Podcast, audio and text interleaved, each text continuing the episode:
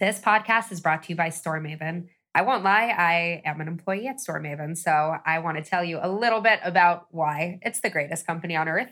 If you're interested in growing your app in any way, organically, paid, both, we have tools to help you do it, whether it's optimizing your creatives, measuring the success and the effect of different efforts that you're taking, or just telling you what people look for in an app. We're here to help you do it.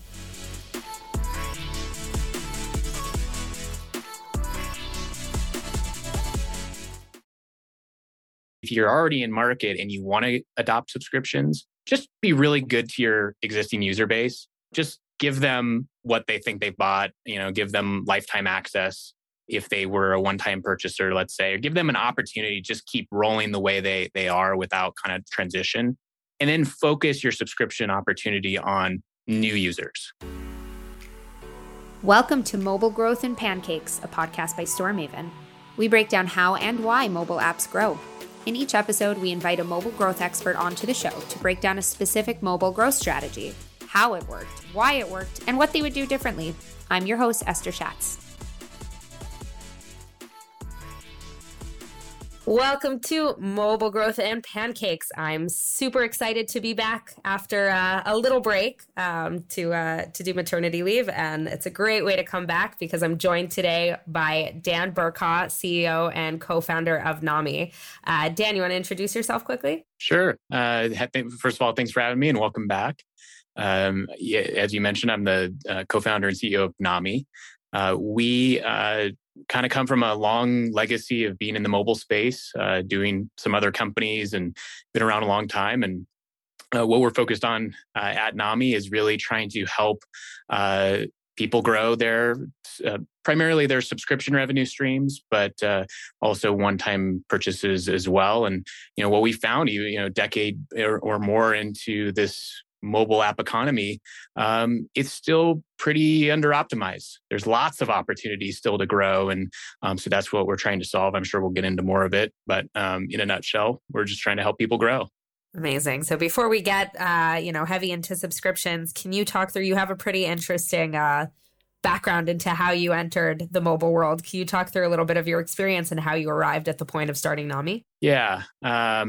So we don't have to go all the way back. Suffice to say, I've been playing with computers for a long time and kind of grew up with the early days of the internet and really self-taught. I don't spend most of my day today, these days in code, but nor am I really, trained to be a coder. But I did teach myself over time, the more of the technical aspects of computers and how they work. And after I graduated from university, I kind of had a choice. I had already been involved in a startup. We did some pretty crazy things. We put software on US Navy nuclear submarines. We helped process images coming down from the Mars rover for NASA JPL, the Jet Propulsion Lab. And so we just did a lot of interesting things. I was pretty young in those experiences. And so it was sort of like this crash course in, how crazy the world of entrepreneurship can be and what one can do even with like kind of no background or experience if they just find themselves in an interesting position. And so coming out of university, I sort of had this choice of, do I double down on technology in terms of, fostering these technical skills and kind of going down that route or not? And, I kind of, because I was self-taught, I always sort of had this impression that I was not going to ever have the engineering skills that somebody who had gone to school for that. I just figured there was going to be better engineers. So I actually had an opportunity to be recruited into Apple into an engineering role, and I just thought, why? There's got to be better engineers than me. So I passed that opportunity up. But I was really fascinated in that period of time in what Apple was doing. Steve had just been back for a few years, and the company was really starting to, turn around and get, real momentum. So I knew I wanted to be involved in and around Apple some way. And So, you know, while I was applying to other kinds of positions and things, I just, you know, literally went down to my local Apple store, handed in an application. Next thing you know, I was a part-time retail specialist. I'd never worked a retail job in my life up to that point, and haven't again since. But you know, one thing led to another, and you know, a number of years go by, and I'm in a corporate position. I'm helping with the worldwide retail expansion. As you know, it went from just a few hundred stores to many more, and got to work closely with somebody who was a direct report of the head of retail. And it was just a fascinating experience where I learned that Apple as a company doesn't just innovate in products. It really thinks about everything as an opportunity to innovate. There's tons of stories, but you know, one that I'm pretty fond of is that I was in Cupertino, and they have where retail is based, or at least it was at the time. It was sort of off from the main campus, and they actually had a whole mock store where they prototyped, you know, in physical scale, all sorts of things, not just displays and where products go, but like, you know, what tile should we use for the floor, or what should the HVAC system look like, the part that you could actually see. And so all those decisions were being made kind of in a life scale. And, you know, at the time, Steve Jobs would come once a week, and like him and Ron Johnson would just like go around the store and make decisions like they were making a decision about the next iPod or the next iPhone. So it's just, you know, incredible to think about a company that's known for products, innovating in all these other ways that you wouldn't think about. Yeah, I think that's actually one of the things that that interests people about the world we're in terms of mobile growth, which is Apple is so incredibly thoughtful and you know, brilliant in a lot of ways about everything they're doing with their products and, you know, how they market and how they brand. And then you come to the subscription side, which, you know, I could say from years back when we first started in kind of the realm of mobile growth, it felt a little bit like an afterthought, right? It wasn't something that was the biggest focus. And I think today probably you could speak a little more to this. Developers struggle. They struggle with, you know, finding the right ways to monetize and really tap into the store the way they would hope. So maybe you could talk through a little bit. I mean, I imagine NAMI was started for a reason and out of a specific pain. Maybe you could talk about that a bit. Yeah. And even just taking one step back from subscription for a second, I think that in a way, the idea of, and there's, you know, so much effort in the industry, our industry is focused on acquisition. And if you think about it, in a way, even that's still an afterthought. I mean, we just now have the ability to do a custom product page where we can give one, you know, user cohort a different way into the app than, I mean, that's what landing pages are on the web. And we've had those for however long. The most basic, exactly. The most basic thing, customize a user flow, only happened a month ago, basically. Yeah, that's right. You know, and then we can now do, you know, product page optimization. So, and that's literally talking about the top of the funnel. Well, maybe not the tippy top, but pretty far up there. And so I think that a lot of this, even before you figure out, you know, should I monetize? How should I monetize? Should I do ads? Should I do a blend? Should I do subscription? You know, is still just trying to figure out how do we get audience that is A, you know, growing, that's important, but B, sort of finding the right audience and trying messaging that resonates with them, so that we're not, you know, downstream fighting this churn problem with push notifying people and over, you know, emailing, because we're just trying to claw people back that we've acquired. And that's back to your question of what's the origin story, is that my co-founder and I, we built one of the first companies in push notification. We were really focused on, you know, use cases like breaking news and sports scores that, you know, for the most part, if you receive an alert like that on your phone, you kind of want it, right? Our technology got acquired. We ended up at Oracle. We plugged that push engine into a product called the Oracle Marketing Cloud. And what we saw was how marketers started to think about push technology. And Unfortunately, or fortunately, it started to become a tool for, promotions and churn and some of these things. And there's nothing wrong with that, except that it ends up being this blunt instrument that if you're not very, very careful, you can have the opposite effect of what you're trying to have with your user. So we wanted to sort of say, if there's a way that we can help people be more efficient with revenue, where they don't have to resort to some of these tools too much, right? Push is still part of the mix, email is still part of the mix, but it should be a balanced part of the story. Then that would be a win. And then the second thing we also saw that, especially on the monetization side, especially in subscription, we saw a lot of kind of history repeating itself, which was in push. It was originally the developers that were implementing and adopting and utilizing and building APIs. And then eventually what happened was the marketing teams took over and started driving features, started driving, how to measure. And it just a totally different product merged, right? When you saw those personas shift. And so what's happening in subscription monetization now, and even, with the features we talked about with product pages, is that I feel like up to this point in the app story, so much has been home built or homegrown, or maybe that's the wrong way to put it, controlled by developers. You want to make a change to your subscription paywall? Well, that's going to be an app update. And so there was a limit to what the non-technical people were how deep in the funnel the non-technical people in the flow could manage and control. And it kind of ended at those store pages. So what we want to do is, punch a hole through the flow and give the non-technical personas control of the paywall.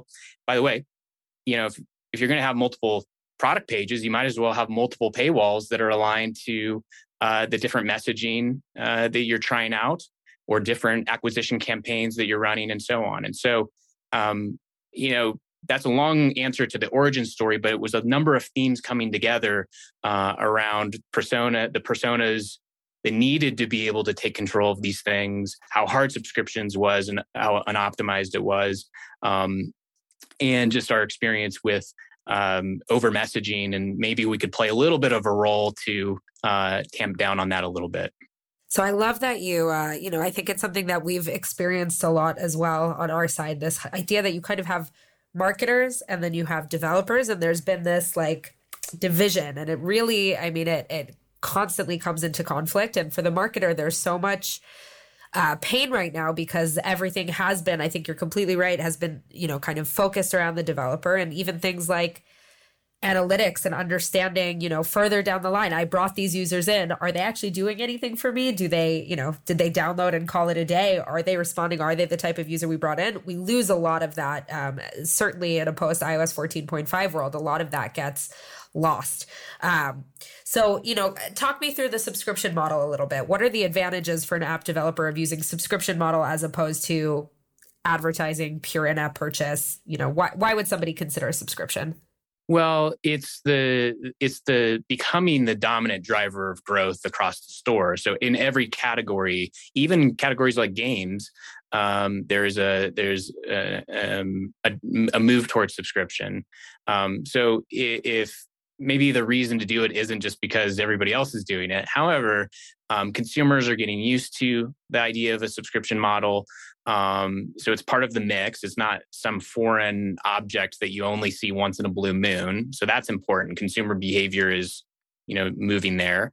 Certainly Apple and Google are encouraging developers to adopt the model. So that's really, important because as they make editorial decisions, for example, that's going to matter. It's not to say they don't promote apps that have ads only or apps that have in-app purchases, but certainly adopting things that are aligned is important as well. And it's, really, it comes down to sustainability. It's still very expensive to build, manage, operate, grow a mobile property. and it's a tremendous investment over time. And if you're dependent on in-app purchases, one-time purchases, it works really well in games because in a lot of ways those in-app purchases behave like subscriptions, right? The users are coming back and buying multiple times. But in other categories, in non-gaming categories, that mechanic usually doesn't exist. And so subscriptions offers an opportunity for you to create value over time. And then there's a value exchange over time, which is really important. Just more sustainability for the publisher. But then the user's expectations are different too. And so that's good. That's kind of healthy. I mean, if somebody comes in and they're willing to pay for a few months and then like something changes in the product and they're starting to question that, like you kind of want to know that, right? And then bring that feedback back into the product. So I think it's a really healthy model, in spite of sort of the sentiment out there of subscription fatigue and some of those things that you see in the press. I do think it's a win-win model for consumers and publishers. Makes sense. Let's talk a little bit about subscription fatigue. I think there is that fear, right? Of if I'm forcing my users into a commitment, do I lose users that would have stuck with me if I didn't make it so official, if I kind of threw it in bit by bit. What are your thoughts on that? Well, I think you're right. Exactly right. Like, so what you're also sort of talking about there is, you have to get into the subscription in order to use the product. And in some categories, health and fitness being one, I mean, that's very common. You start a free trial. If you don't convert from free to paid, well, guess what? You don't get a workout. So very common there. In other categories, you see a little bit more of a freemium type model where there is some access, some things you can do, but then if you want to do more, then maybe you have to participate in the subscription. I think there's a opportunity to do kind of all these things in a way, where, for example, you offer the lifetime access that's a one-time purchase for a certain type of demographic that would just prefer to pay once and not do the subscription. Or you have little appetizers, little entrees in the application where you're able to move them from free to paid, maybe through a one-time purchase. But then from there, the ultimate goal might be to get them into the subscription. But it's also trying to find users. And I say that, and it sounds like you're trying to trick users into the subscription. But really what it is, it's about market segmentation. You're trying to find the users that are the right fit for the subscription, but also finding, well, what's the opportunity for those users that aren't the right fit? Is there an opportunity? Maybe the answer is no. If there's an opportunity for a light experience that's got some value exchange, great. Or maybe there's a certain cohort of your users that you do want into the product for a variety of reasons, and you're okay with ad supported for those people. So subscription is never going to be right for everybody, and I think that is a mistake, a mentality mistake that sometimes people make, where they are jamming a lot of users through the acquisition funnel, and they want to get them all converted into subscriptions, but what they're missing is that, it's not going to be right for everybody. So how do you do that process of identifying who makes sense for a subscription? Is it a persona? Is it behavior based? How do you kind of, let's say we're approaching this in a sophisticated way and kind of getting the understanding of, I want some people in my subscription model who will be lucrative there. Other people I need to nurture in a different way. How do you get there? How do you find those answers? Well, it's unfortunately there's a few pieces that have to come together. It's not so easy to just like boom, here here's your cohort of potential subscribers, here's your cohort of ad supported.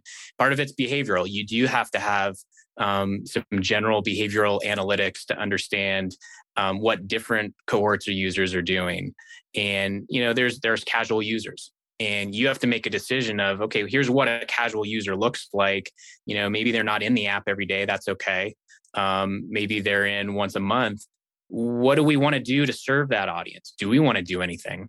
So you sort of have to understand that they exist and decide what to do with it. But then also you have to understand what channels are driving acquisition.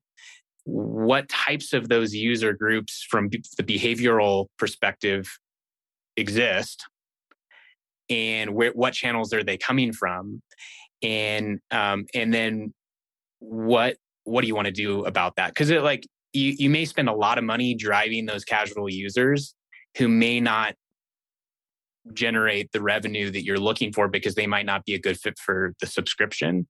So then the question would be, maybe you're okay having those users, but you're not willing to pay for it through, paid acquisition. If they come across you organically, fine, you have an opportunity. Or if your CPM is such that, it does become worth it. So you have to understand the behavioral piece and the cohorting there, but you also have to connect the dots on the acquisition side. Because if you can't do that, then most apps out there aren't reliant only on organic for acquisition, right? So that's the second piece. And then from the A/B testing perspective, I do think there's lots of opportunities to test all sorts of things from, what we talked about earlier, product page optimization, paywall optimization, but those other threads have to run through it.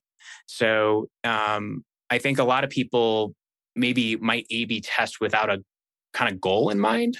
So what are you trying to test? What are you trying to determine? Not just like which one of these things has the best performance, because if you don't know what all the inputs are and you're trying to get an answer, well, that answer might be answering the question about an audience that you're not necessarily focused on, if that makes sense. Yeah. I think the example I use a lot, when I'm thinking about that, is for slots games, let's say. Yeah. Free coin messaging almost always will improve your conversion rate. People love free coins, but free coin users tend to play until their free coins run out, and then they run over to the next game. So you're not actually monetizing off of any of those users. So you'll see, if you're running a kind of a very simple on the surface test, you'll say, great, I found my next creative, I found my messaging, we're good to go. Down the line, all of a sudden you start losing out on your income and you realize you optimized for the wrong group. So I think it's really important what you're saying is this idea of tying my acquisition funnels. I mean, I'd say even organic at some point comes through some kind of acquisition, right? Like nobody wakes up one morning and thinks, hey, here's the name of an app, I'm going to go download it. Like, something went in there, and to be able to tie that back and see, what is not just is somebody subscribing, but are they subscribing well? Do I keep them? Do they seem to be using? Do they seem to be getting value? I think it's super important. And I imagine it's gotten more challenging with things like the deprecation of IDFA and new privacy that's continued to be rolled out.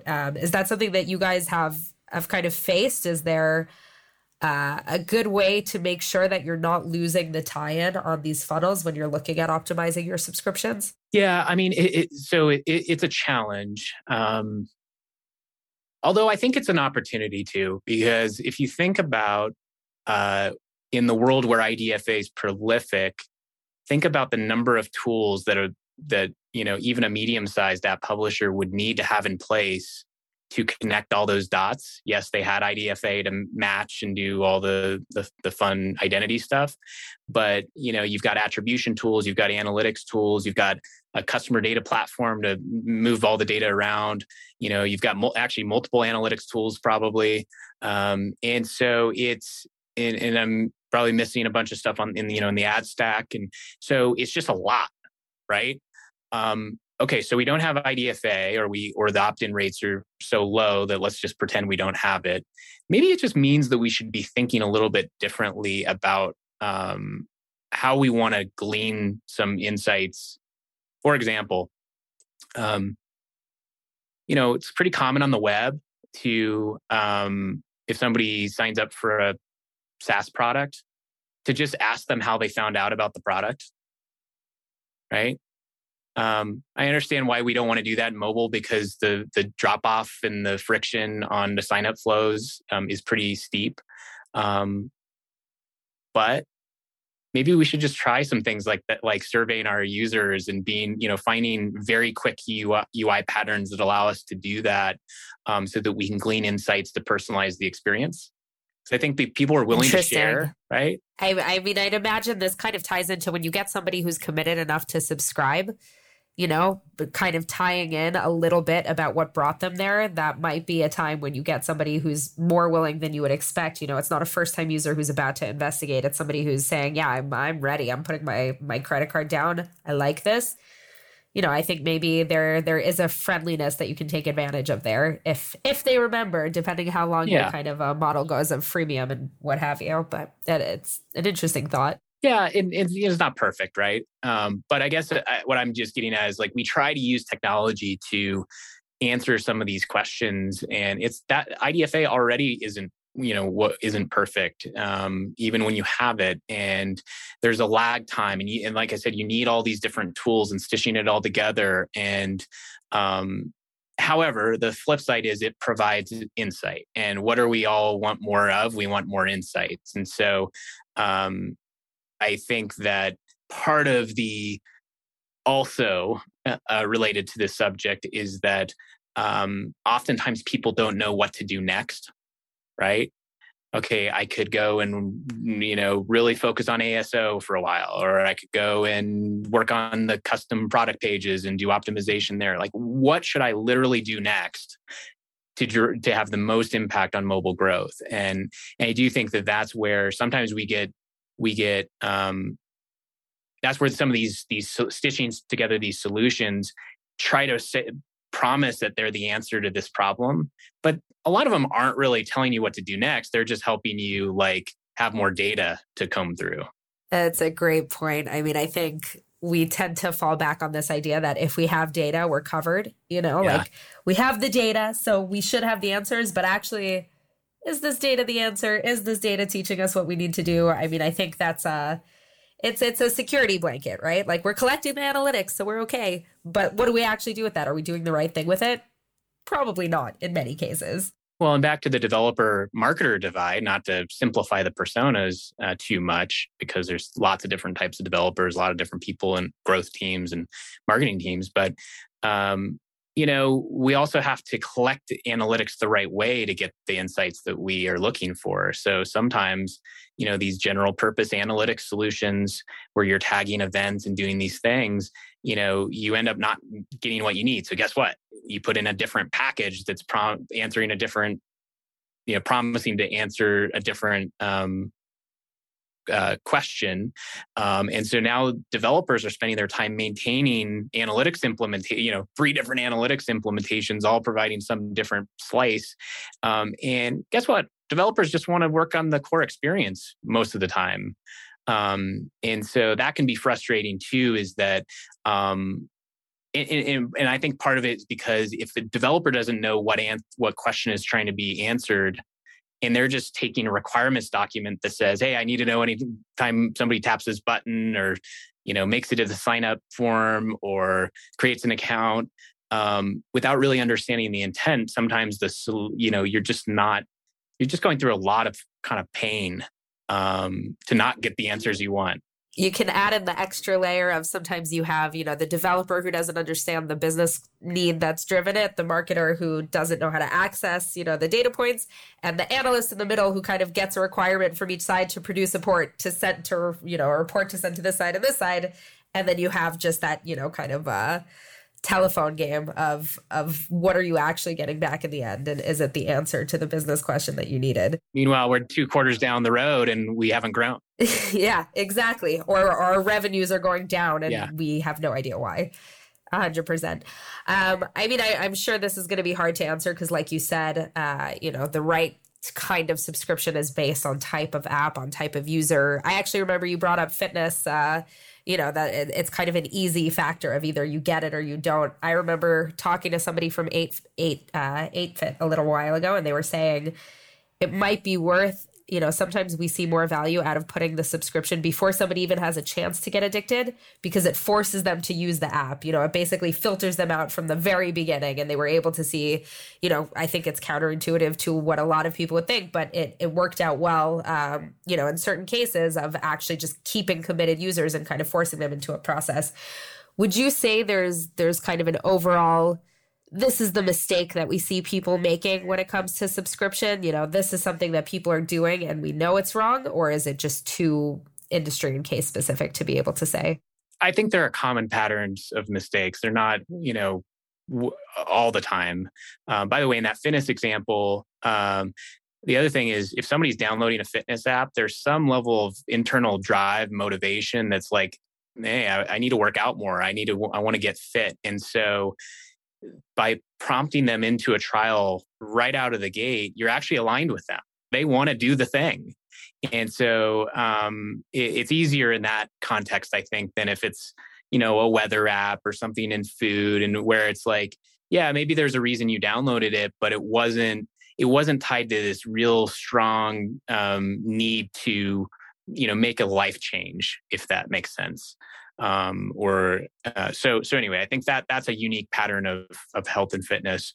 Common mistakes. I mean, one of the common mistakes that we see is that, you know, you do spend all your time on the product pages and the marketing and in the collateral, and, you know, have these beautiful demo videos and spend so much on great marketing. But then when the user gets to that subscription upsell paywall, there's no marketing. It's not designed. It's not particularly attractive. It's just information. It's kind of intimidating. It's kind of like, oh man, you know, another one of these. And instead of looking at it as like, this is another marketing opportunity to literally inspire your user to do the thing that you want them to do. And so that's pretty common. I think generally speaking, these things are way behind what people do on the web for similar types of products, similar types of business models. So that's one. I think another thing is it's pretty common to just look at your peer set, your sort of competitive set around pricing and also things like paywall, and just sort of say, well, it must be working for them. So these are the price points. This is how I'll message it. And, you know, I think the back to what we started with, some of this stuff is an afterthought from the platform providers all the way down. And so if you're only looking at what others are doing as an example of best practice, it's not to say there's not best practice there, but it doesn't mean that we've reached the optimized state. It just means that, hey, you know, a pretty good app is doing a pretty good job, but there's probably a lot of opportunity to do much better. 8Fit's a great example of one that has done a really fabulous job, but that doesn't mean there's not, you know, plenty more upside to be inventive. And so I think, and the other thing is 8Fit, as an example, may have arrived at certain decisions on pricing or how they market, what their funnel is, and it's based upon their learnings, let's say. I don't know that to be a fact, but I assume it is. So if some new entrant in that category or some competitor of 8Fit goes and looks at what they're doing and just mimics without understanding how they arrived at that decision, then you're not actually getting yourself into a position to have the foundational knowledge to know where to go kind of next and how to optimize. So kind of getting back to the basics of how to package a product, pricing, messaging, you know, basically marketing 101, I think is sort of, I think there's an opportunity there for folks to just literally kind of go back to 1 to go to 10, yeah, instead of just always looking at the peer groups.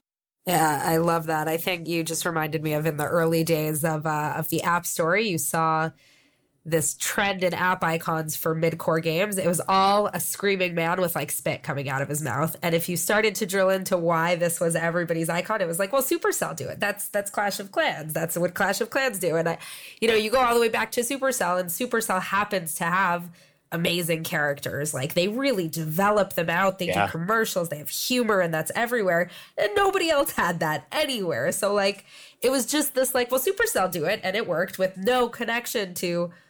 But it only works for Supercell because they have this kind of character side. And now what I'm basically kind of communicating is I'm another ripoff of Supercell, you know, and once developers started changing that and approaching, they found really interesting kind of shifts.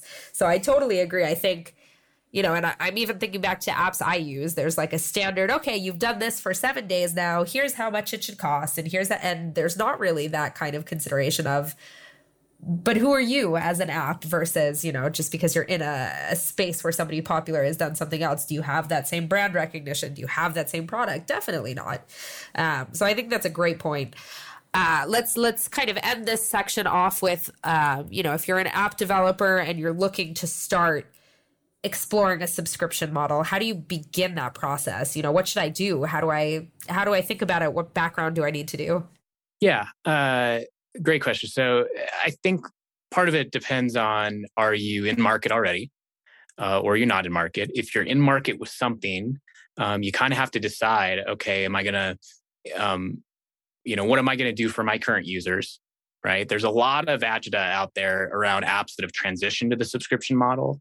So I think if you're already in market and you want to adopt subscriptions, just be really good to your existing user base, you know, just give them what they think they've bought, you know, give them lifetime access.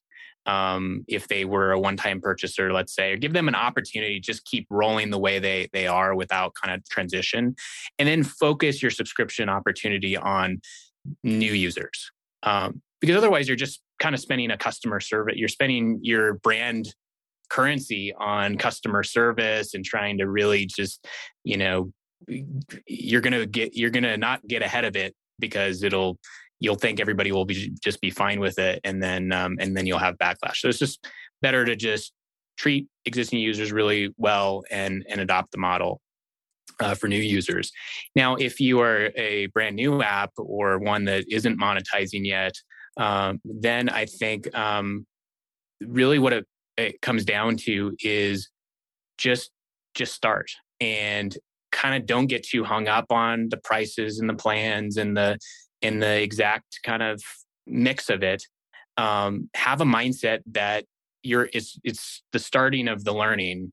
It's not where you're going to end. And that's back to what we just talked about, where a lot of people just look at the competitive set and then they never change. They literally have the same prices they did, 5 years ago or 2 years ago. They've never changed how they're marketing the subscription. And everything else around that is changing. You know, they're trying things all around except for that. And so I think it's important to have a mindset and then make investments that are about flexibility. So for example, I'll do a minor plug.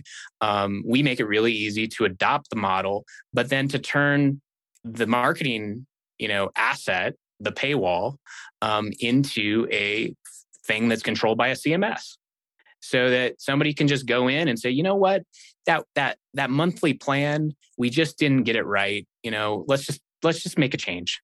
And it doesn't affect anybody that's currently subscribed. It's just about new subscribers. Let's not offer the monthly plan. Let's offer them the weekly plan. And I'm not saying that that's the best practice. I'm just saying that you can make changes. Just go make a change and learn. And if that doesn't work, try something new. And really just treat it as a canvas that's never finished and that is just opportunity to learn. So I think that's just really important. So that's what I would advise. Amazing. Yeah. I think, overall it makes total sense. People are treating paywall as not, a marketing asset and is not part of the product. And it's just kind of in that limbo when it seems like it's, the way you describe it, it's lower risk than even updating your product, because you're not going to piss your existing users off because it's not affecting them. It's just, seeing what's happening for the next round. And you can just iterate and iterate until you get it, to a place where it's comfortable for now, until your metrics start to show you that it's time to go back to the drawing board. So I love that. It sounds so simple, but I think it's just not being thought of in that way. All right. You ready for the quick fire round? Oh, here we go. Yeah, here we go. Okay. It's not that hard. If you could give just one tip to somebody, who's just entering into the world of mobile growth and marketing, what would it be? This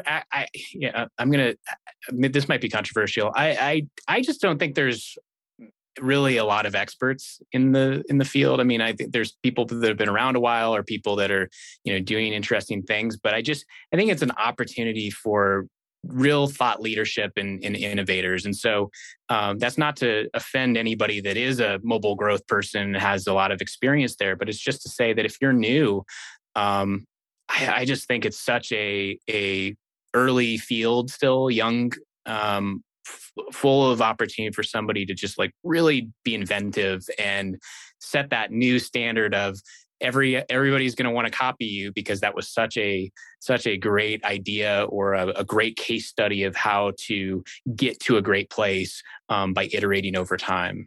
Amazing. Favorite mobile growth resource? Ooh, probably Twitter. I know that's not a single resource, but the thing is that I think you just see what people across the spectrum are doing and thinking about, from little, one person outfits to, larger companies that are doing things, and where the technology is kind of shifting, and where the innovation is and what's getting people excited. And so sometimes I think you just gotta have to immerse in things like that. I'll stick with that answer. I like it. It aligns well with your first answer too. Person in the industry that you'd most want to take for lunch, and why? Ooh, person to take to lunch and why? Oh man, that's a really, really difficult question. It would probably be somebody at a company like Netflix, who really is a well-oiled machine when it comes to this stuff. But they also have made some really tough choices around how their mobile products work, what you can and can't do, for example, purchases. And I just think that you would mine just a tremendous amount of that insight that isn't out there, because nobody operates at a scale like that. There are not very many companies operate at a scale like that. So somebody that's on the growth team at a Netflix class company or a Hulu class company, I think would be real fascinating. Okay, if you thought that one was hard, this is our hardest, which is, What is your favorite flavor of pancake? Probably sweet potato. Sweet potato, good answer. That's out there. Sweet potato, chocolate chips. I think you combine those. If you ever make it out to Tel Aviv, there's a really good sweet potato pancake in Tel Aviv. So just saying, okay. If it wasn't on your list already... Slot it in, because let's get the pancake there. All right. Amazing. Dan, where can people find you if they want to learn more, hear what you're talking about? Sure. Two places. One, I'm on Twitter. My last name, Burcaw, is my handle. And the company, we're on all the places, but easiest is just to go to the website, nami.ml. NAMI is like tsunami, NAMI.ml. Amazing. Thank you so much. This was awesome. Thanks so much. And that was Mobile Growth and Pancakes. To find out more about StoreMaven and how we can improve App Store performance, visit storemaven.com. And then make sure to search for Mobile Growth and Pancakes in Apple Podcasts, Spotify, and Google Podcasts, or anywhere else podcasts are found, and click subscribe so you don't miss any future episodes. On behalf of the team here at StoreMaven, thanks for listening.